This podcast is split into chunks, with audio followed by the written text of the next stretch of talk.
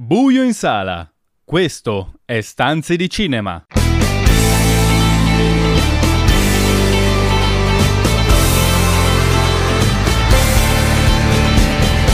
Bentornati a Stanze di Cinema, il programma che vi racconta i film in streaming, tutte le novità da Hollywood, da Cinecittà e l'universo delle serie TV. Io sono Marco Albanese, con me per questa puntata ci sono Carlo Cairoli. Ciao. Daniele Valsecchi, sempre in collegamento tutti dalle nostre abitazioni ancora. Ben ritrovati.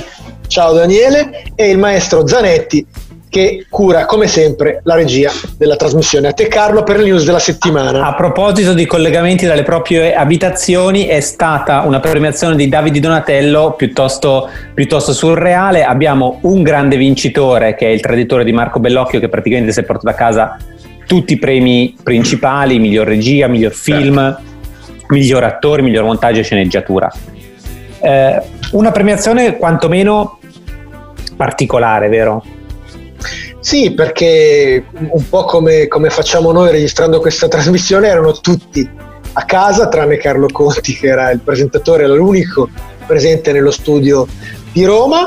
Eh, però in realtà, ecco, diciamo è stata una cerimonia che eh, ha tagliato tante del, delle cose sbagliate nelle cerimonie ah. del passato, è rimasta molto attenta a dare spazio ai, mh, ai candidati e ai premiati. Eh, le categorie principali erano, tutti i candidati erano eh, collegati eh, diciamo via, eh, via web e hanno avuto la possibilità tutti i candidati principali di ringraziare e di, di, di raccontare anche un po' se stessi in questa eh, questa cerimonia così particolare.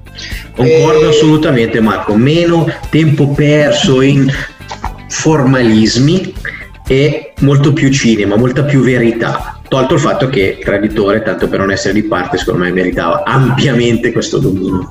Beh, eh, c'è da dire una cosa, eh, se per Bellocchio è il, il terzo premio come migliore, eh, il terzo Davide come migliore regista dopo quelli vinti nell'80 salto nel vuoto e nel 2010 per vincere, questo è il suo primo film a vincere il David Donatello come miglior film, che per un regista di ormai 80 anni è arrivato quasi un premio vicino, vicino a, ha superato i 50 anni di carriera, insomma certamente è, è, è molto di più appunto di un premio ad un singolo film.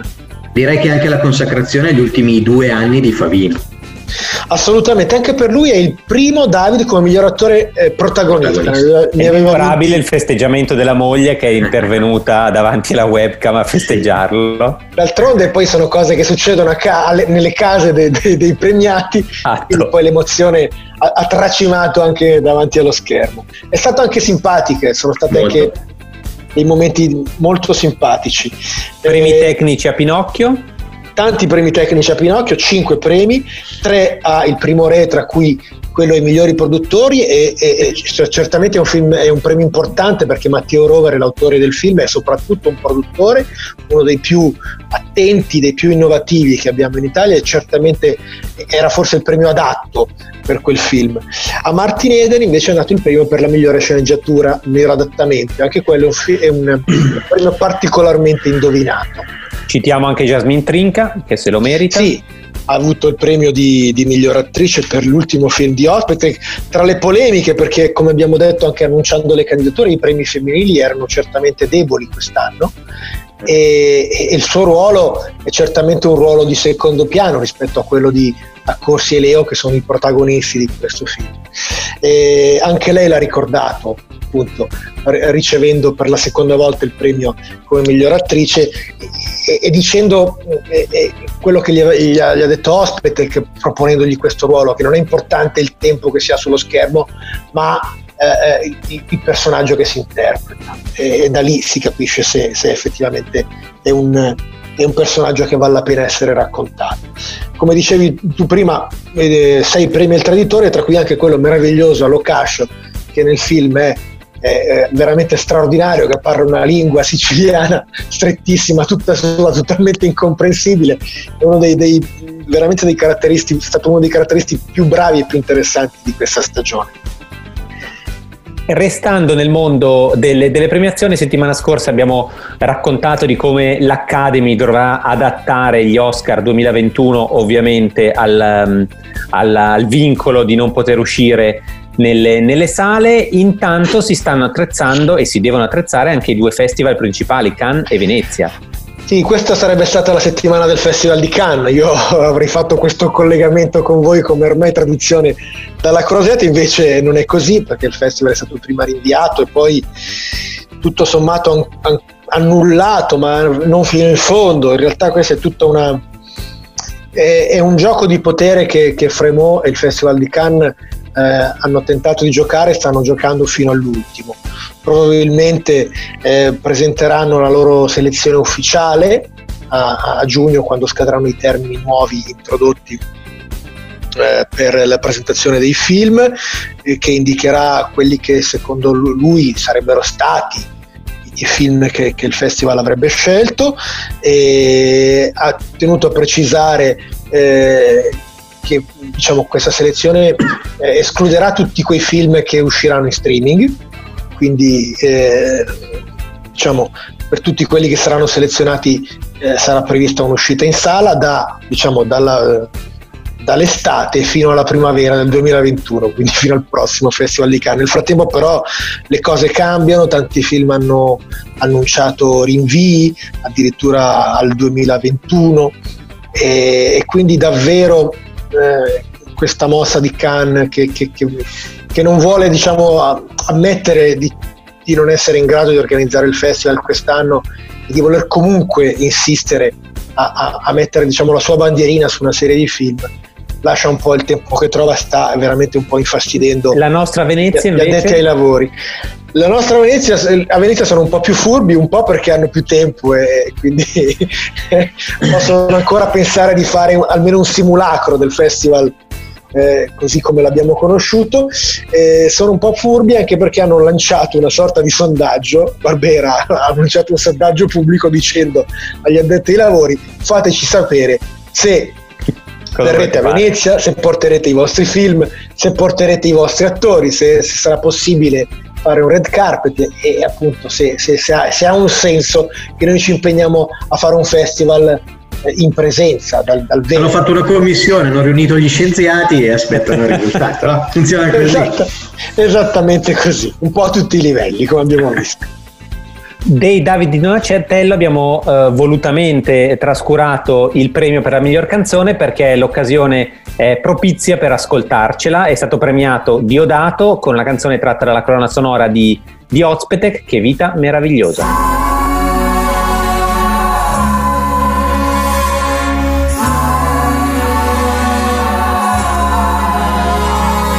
Sai, questa vita mi confonde coi suoi baci e le sue onde, sbatte forte su di me.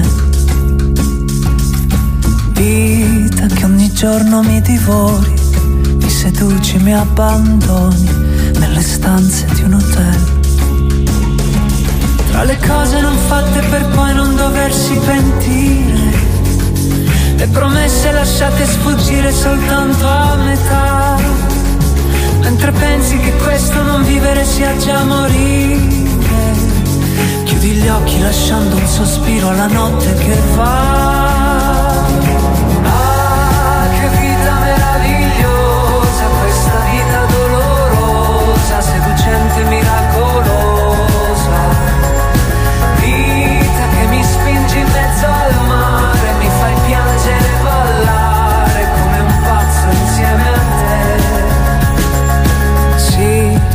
potuto andare altrove, non dar fuoco a ogni emozione, affezionarmi ad un cliché. Ma se la vita che ora ho scelto e di questo non mi pento, neanche quando si alza il vento. E mi perdo nel vortice di ogni tua folle passione, tra i profumi dei fiori che posi qui dentro di me mi fai bere i tuoi baci affinché io poi possa arrivare. Dentro l'ultima notte d'estate ubriaco ad urlare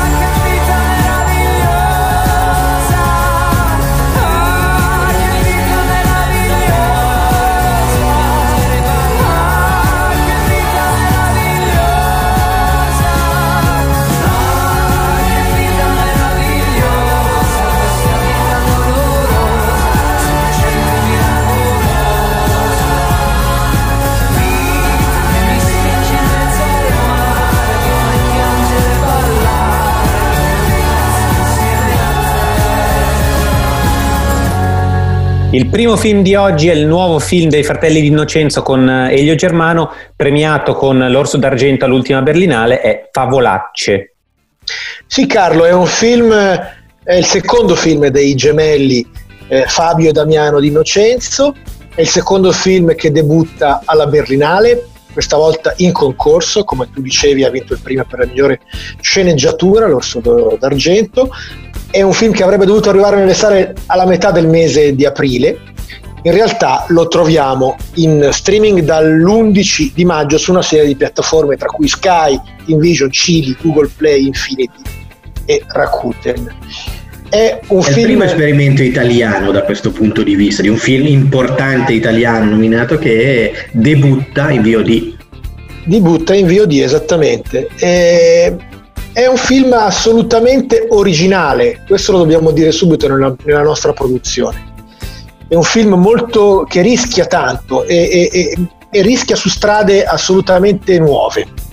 Siamo, cerchiamo di raccontarlo un po', anche se non è semplice perché non è un film eh, strutturato in maniera tradizionale. Siamo a Spinaceto, siamo in un quartiere eh, un po' fuori dal tempo e dallo spazio, un'area periferica che sembra magari uscita da qualche film americano, con le sue villette a schiera, con i giardini sul retro, con il barbecue, addirittura con la piscina a un certo, a un certo punto.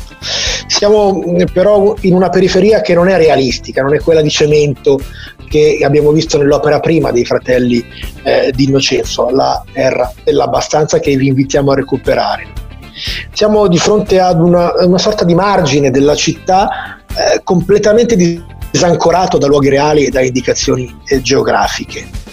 Qui vivono alcune famiglie di estrazione indefinibile, eh, modeste ma desiderose di una vita certamente migliore.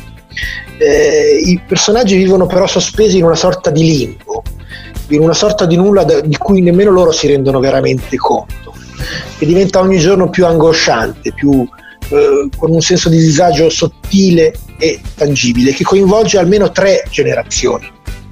C'è, quella, c'è l'età adulta che si è incattivita e si è persa probabilmente del tutto. C'è una gioventù invece sfatta, abbandonata a se stessa. E poi ci sono i bambini che sono costretti a vivere una maturità che non è la loro, a mostrare una sensibilità che li spinge a scelte radicali, impensabili. Non vogliamo raccontare troppo perché è bello arrivare in questo film eh, davvero così, di sorpresa, senza, senza aspettarsi nulla di, di, di, più di quello Anche che perché Marco è un film pieno di sorprese, è un film veramente sorprendente, è un film innovativo, è un film diverso dal solito, è un film che come tu hai detto ha rischiato, rischia perché prende delle strade inattese. È proprio un nuovo modo di fare cinema, soprattutto per il cinema italiano, perché è un racconto sospeso, è un racconto fatto di illusioni, fatto di suggestioni, è un racconto dove il non detto supera il detto, ma in realtà lancia dei messaggi dirompenti, fortissimi, terrificanti. È, è un film una, uso una parola che non amo in assoluto spesso, ma proprio mi viene, è un film importante, un film significativo. Sicuramente, e che parte proprio dal nome, da, da queste favole, certo. no? che diventano poi favolacce. Eh, non sono fiabe, eh? attenzione. Favole cattive sono, sono, Non ci sono principesse, non c'è magia, sì. ma, ma, siamo di fronte a un'umanità davvero eh, brutale, animalesca, bestiale, proprio come quella delle, delle favole. E appunto questo dispregiativo ci, ci racconta che stiamo per assistere a delle storie brutte magari, non edificanti. Eh, diciamo delle favole non edulcorate dal, dal, mondo Disney, ma le favole esatto. quelle veramente dei, dei, dei fratelli Grimm, le favole di Anderson. Della tradizione, cioè, favole che, che facevano anche paura. Sì, e, e devo dire questo, eh, se c'è un riferimento a cui possiamo avvicinare quel, quel film dei, dei fratelli di Innocenzo è certamente il cinema di Matteo Garrone, che è un punto di riferimento da questo, sì per, questo, per, questa capacità di raccontare la realtà attraverso il filtro del, del, della favola. E in più certamente c'è una lunga tradizione anche italiana che va per esempio dal cinema di Pasolini a Brutti, sporchi cattivi di Scola, certo. che è un film totalmente dimenticato e che invece forse sarebbe importante recuperare e rivedere, che lui stesso considerava uno dei capolavori della, del, del, del suo cinema. E poi eh, hai ragione Marco. Quanto eh, film scusami. italiano raccontava dei perdenti, degli sconfitti, eh. degli... Qua, siamo proprio su quella linea, anche se con una tonalità diversa, perché questo aspetto più favoleggiante in effetti non l'hanno in tanti. Dobbiamo dire una cosa, questo è un film che racconta di, di, di, di, un dolore, di una sofferenza, di una bruttezza anche, ma lo fa con un, con un modo invece, lo fa senza farsi contagiare da questa bruttezza, lo fa con una regia magnifica, elegante, in cui ogni immagine è pensata, è costruita, è, è, è, è raccontata, è leggera, ecco, non, non fa mai pesare questa, questa bruttezza che, che, cerca di raccontare. Insomma, vedetelo. Assolutamente. Vedetelo, esatto. E all'interno del film c'è la colonna sonora eh, tutta italiana, tra cui Paolo Meneguzzi con Sara.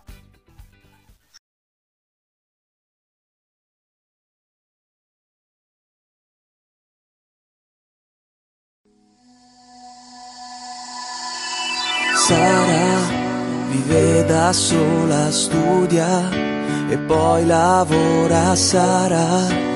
Non ha paura, Sara è già più grande della sua età. Sara, fuori è felice, dentro a volte è triste, Sara. La vita è strana, Sara, come sei, sei solo tu. Oh Sara, che cammini sotto il sole hai deciso di partire per cercare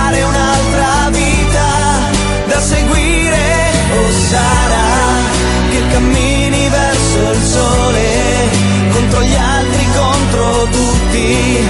Tu vuoi vivere ogni istante della vita. Sara si sente sola, Sara ora è lontana, chiama due volte al mese, dice che per ora lei non tornerà.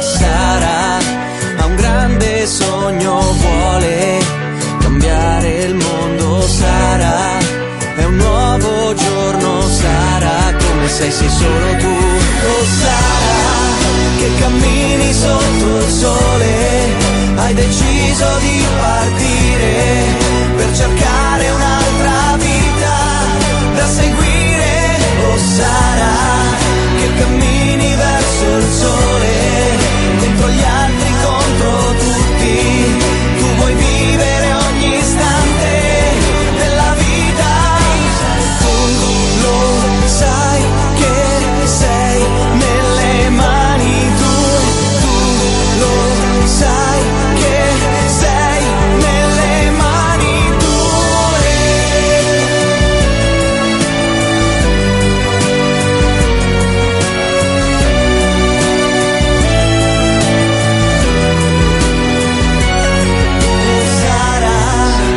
cammini sotto il sole, hai deciso di partire per cercare un'altra vita. Da seguire. Oh Sara, che cammini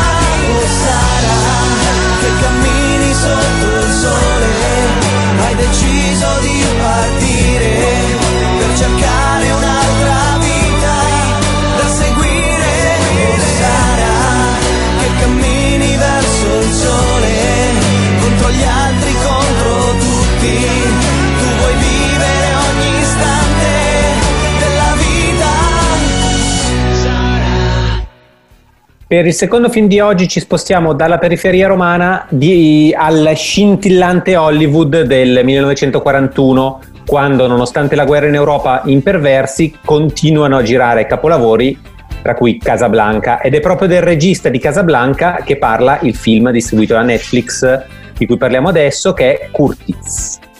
Sì, questo Curtiz è appunto Michael Curtiz, eh, il grande regista esule eh, ungherese negli Stati Uniti.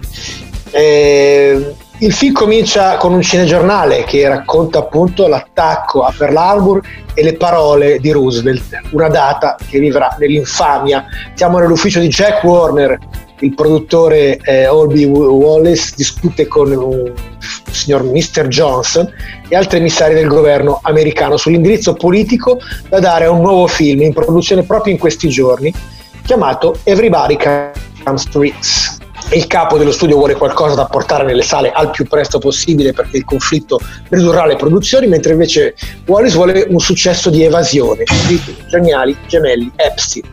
Mr. Johnson invece vuole un lavoro di propaganda patriottico che ricordi ad ogni americano che bisogna essere fedeli al proprio paese e soprattutto in tempo di guerra.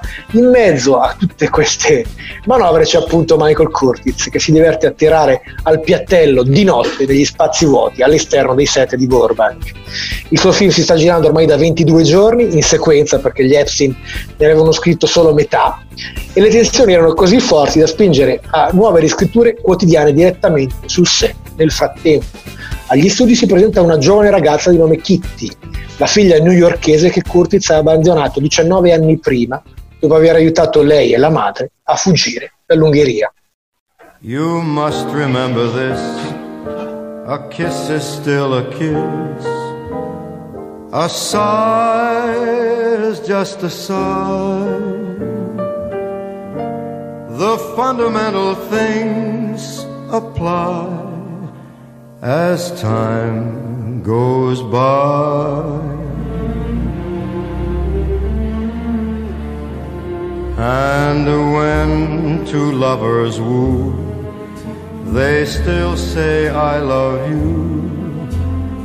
On that you can rely. No matter what the future brings as time goes by.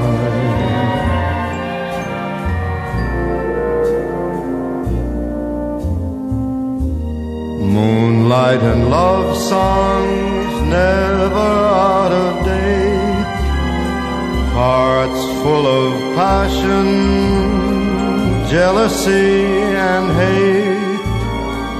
Woman needs man and man must have his mate that no one can deny. It's still the same old story, a fight for love and glory, a case of do or die.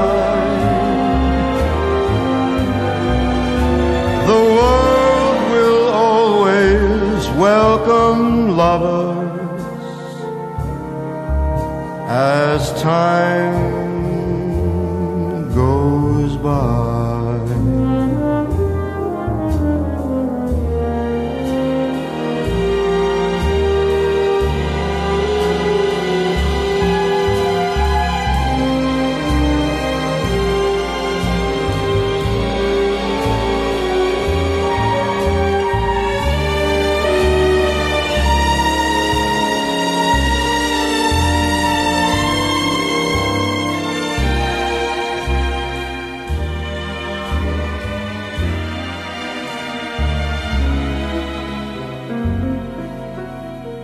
It's still the same old story.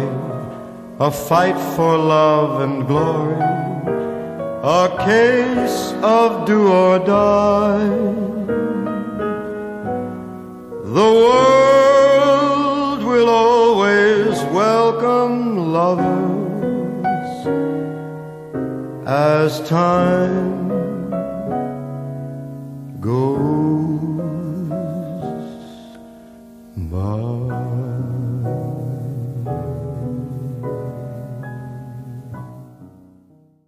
Questo è Stanze di Cinema.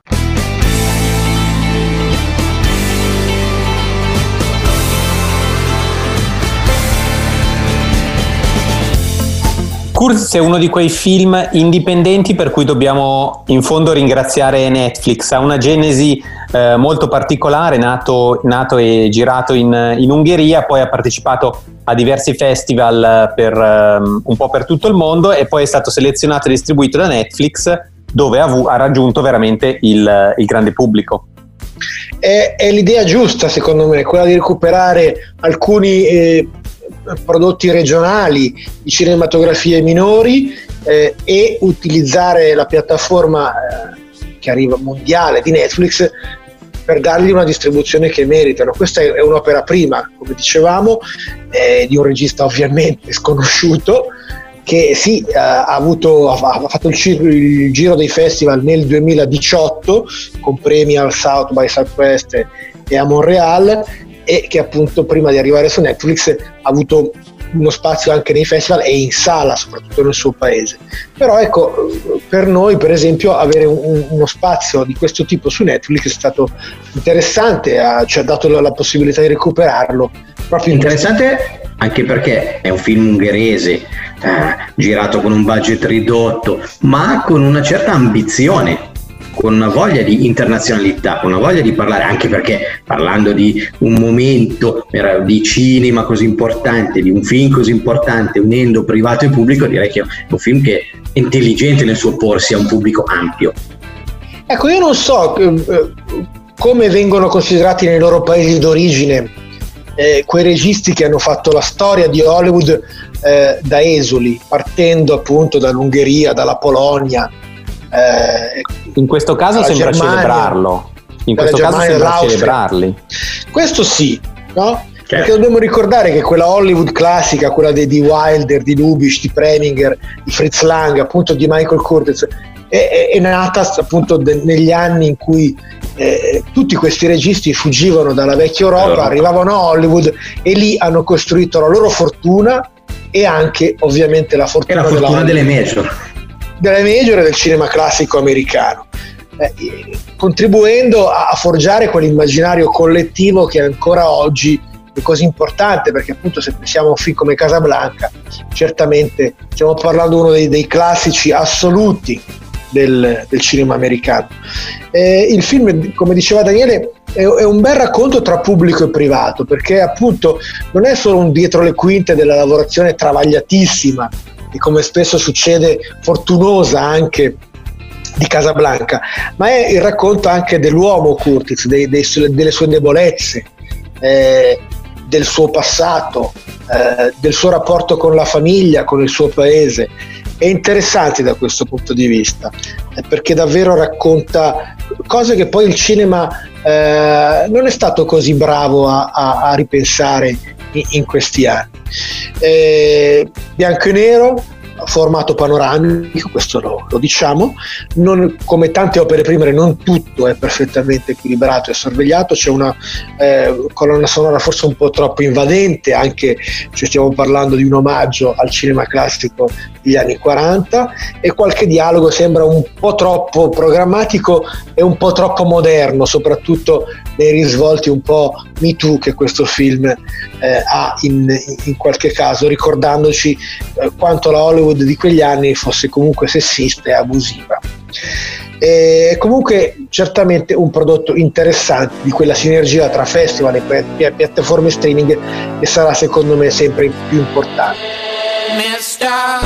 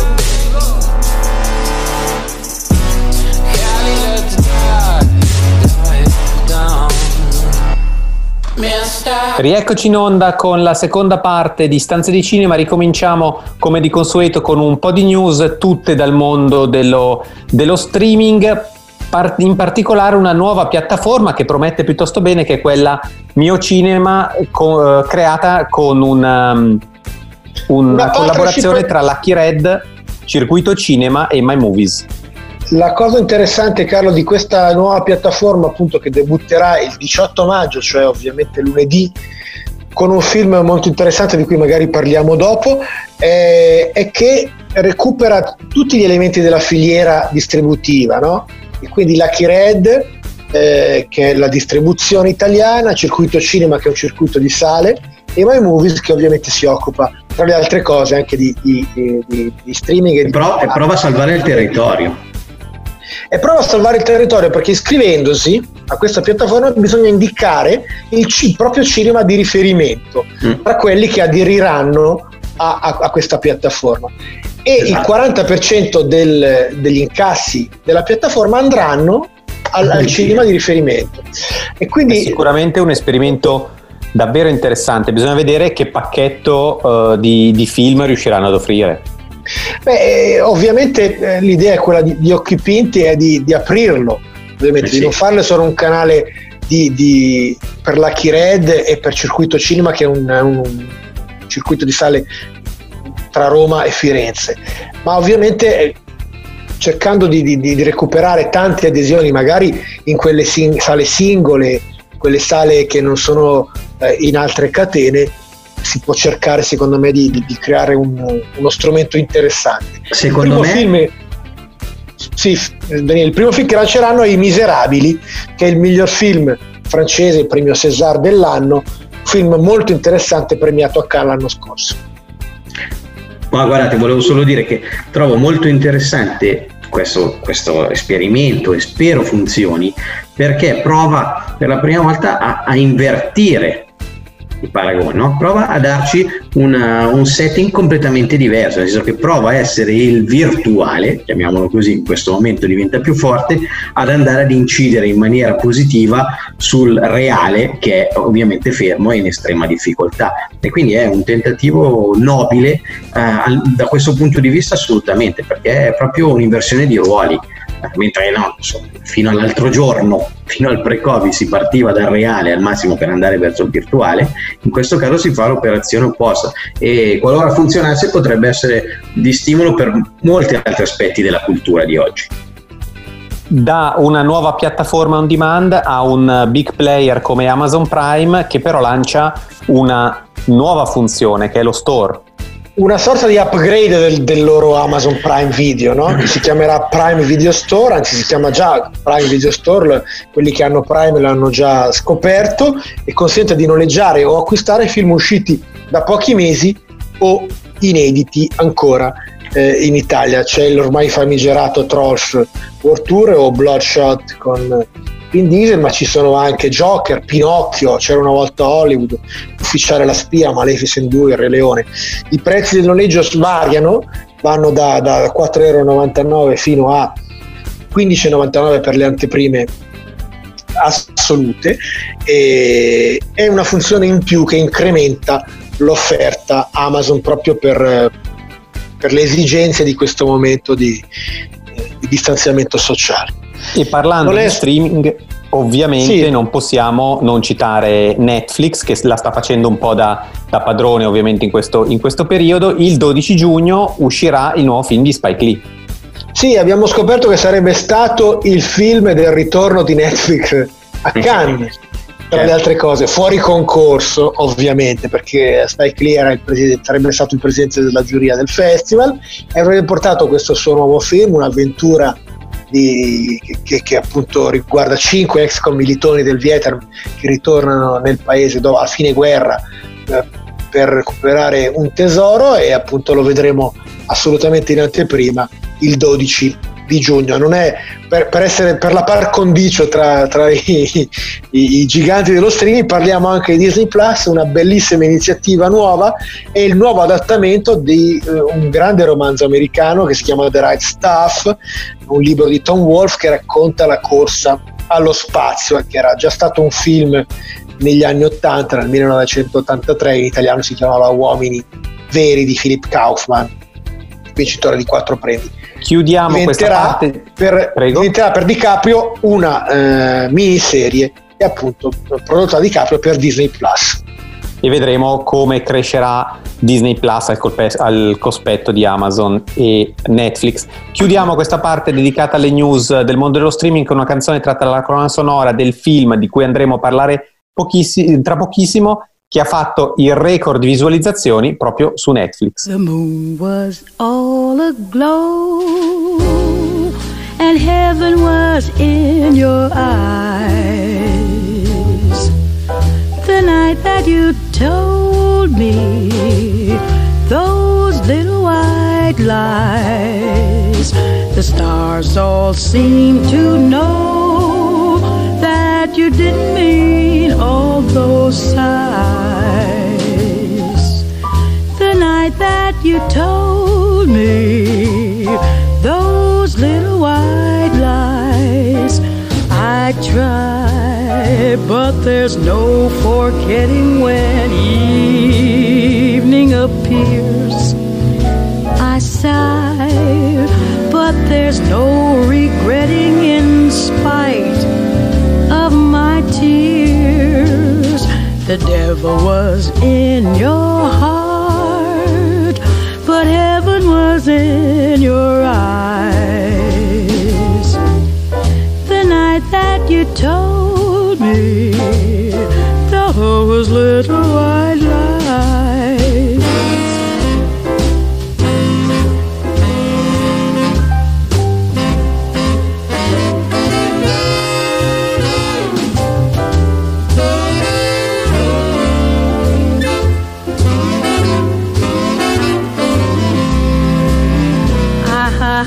try, but there's no forgetting when evening appears. I sigh, but there's no regretting in spite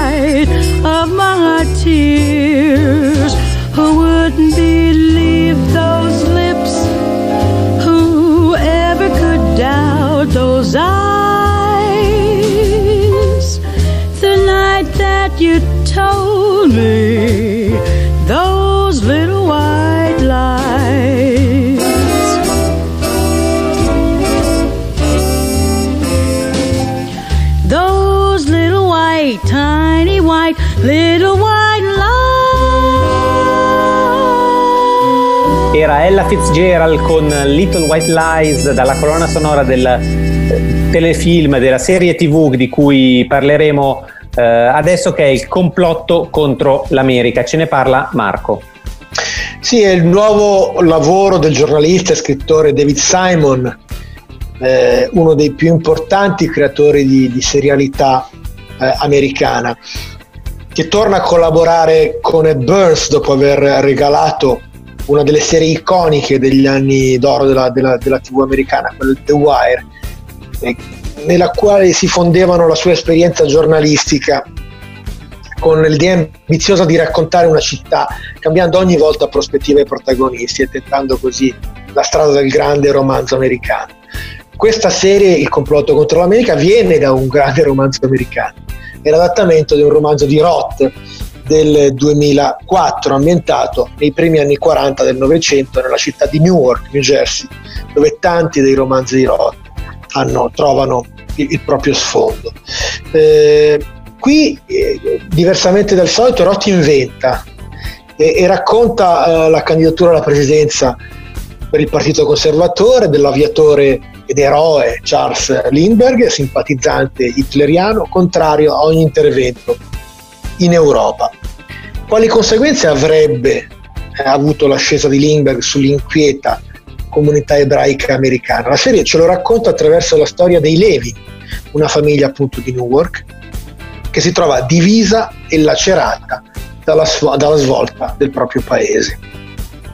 E attraverso i, i, vari membri della famiglia ci racconta come ciascuno riesce a, a, a porsi di fronte a, a questa svolta imprevedibile per, per un paese eh, che era abituato a una presidenza Roosevelt, che era eh, democratico che, che, affrontava quegli anni 40 con, con un'estate eh, di, di, idilliaca, diciamo, e che invece si risveglia improvvisamente diviso e, e, e, e vicino a, ad un alleato nazista e a, a, un, a un mondo in guerra visto esclusivamente da lontano. È un what if, cioè un romanzo cronico che racconta eh, di un universo fondamentalmente alternativo dove alcune cose importanti sono cambiate. Questa è proprio la cosa importante. Certo, Marco, ci vuole molto coraggio e molta abilità per prendere in mano materiale di Roth e trasformarlo, trasformarlo in una maniera così forte come è stata fatta dalla serie. Sì, perché giustamente eh, eh, David Simon non ha avuto nessun uh, timore reverenziale rispetto al romanzo di Roth, uno, tra l'altro uno dei, dei, suoi ultimi, ma anche uno dei suoi più famosi, sì. e, e, ha operato tutte le, le, le modifiche, le correzioni, le suture che erano necessarie a, a lui per far proprio quel racconto, che è, ovviamente sembra lontano dal mondo narrativo di, di Simon e, e, in realtà poi scopriamo che, che Simon ha utilizzato il, il, romanzo di Roth per raccontare qualche cosa eh, molto vicina a noi, no? e qualche cosa che necessitava eh, di un filtro, raccontare il trionfo del populismo, del, del, nazionalismo xenofobo e ci voleva per raccontarlo il filtro della storia, della letteratura, senza finire schiacciato ovviamente nel, nella cronaca più, più vicina. Dell'attualità.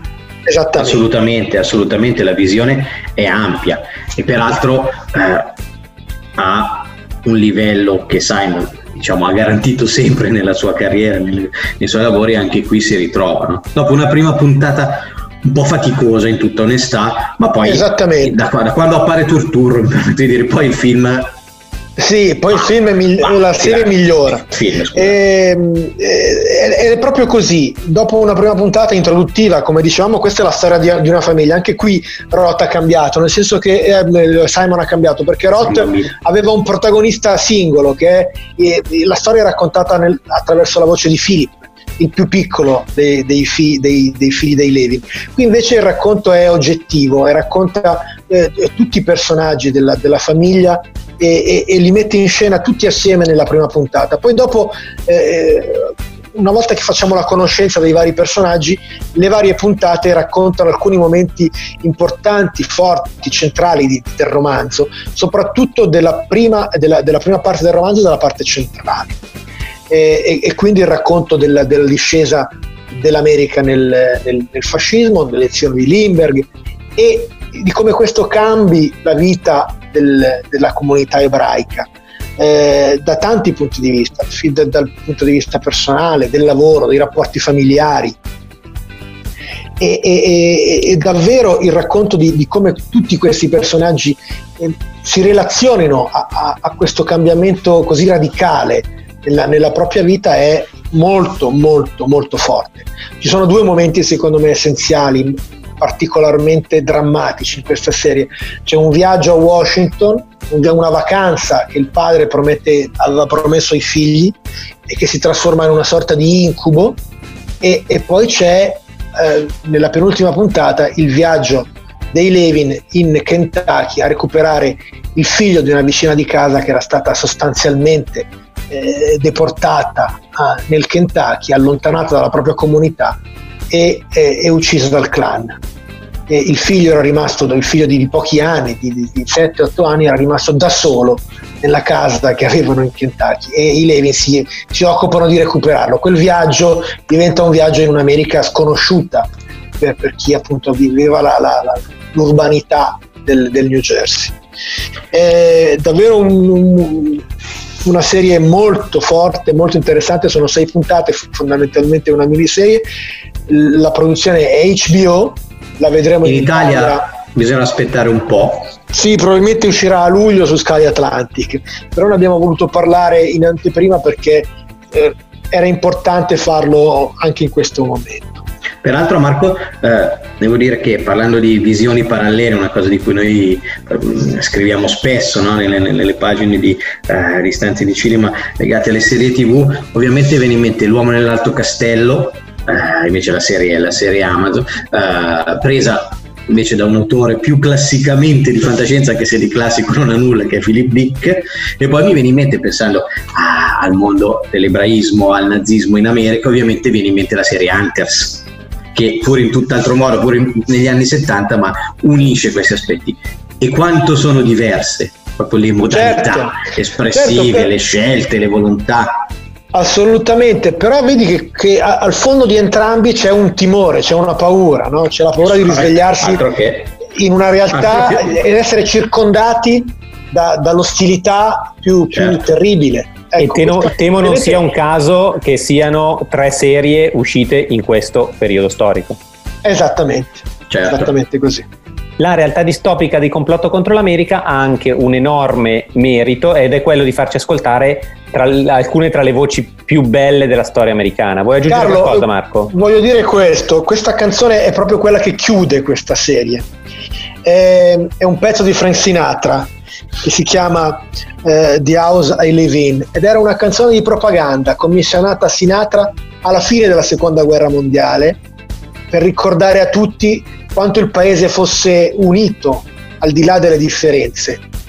Eh, Simon la usa eh, in modo antifrastico, raccontando e facendo vedere un, eh, un'America che, che, ritorna a una normalità eh, che non è certo la normalità che avremmo voluto vedere. Il, finale straordinario sulle note di Frank Sinatra.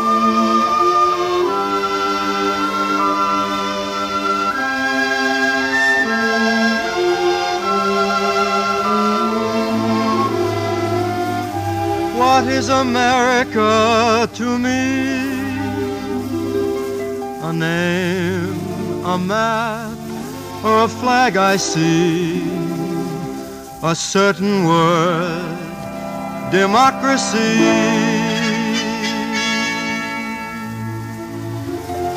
What is America? To me?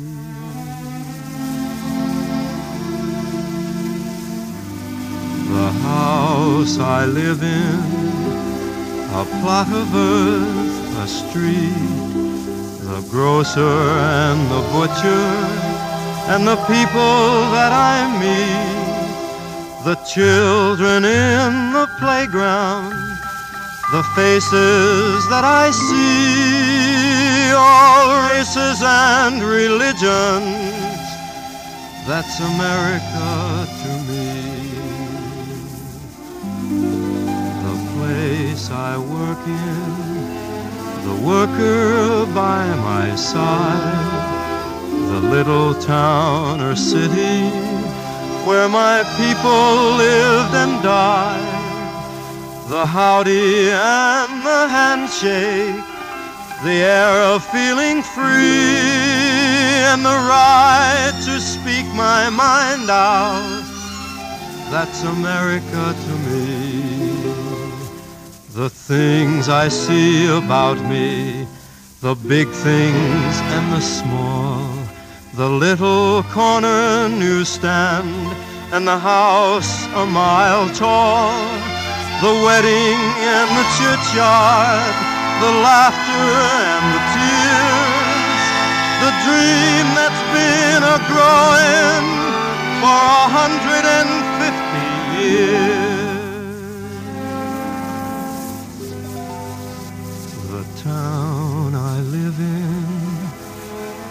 Street, the house, the room, the pavement of the city, or a garden all in bloom, the church, the school, the clubhouse, the million lights I see, but especially the people.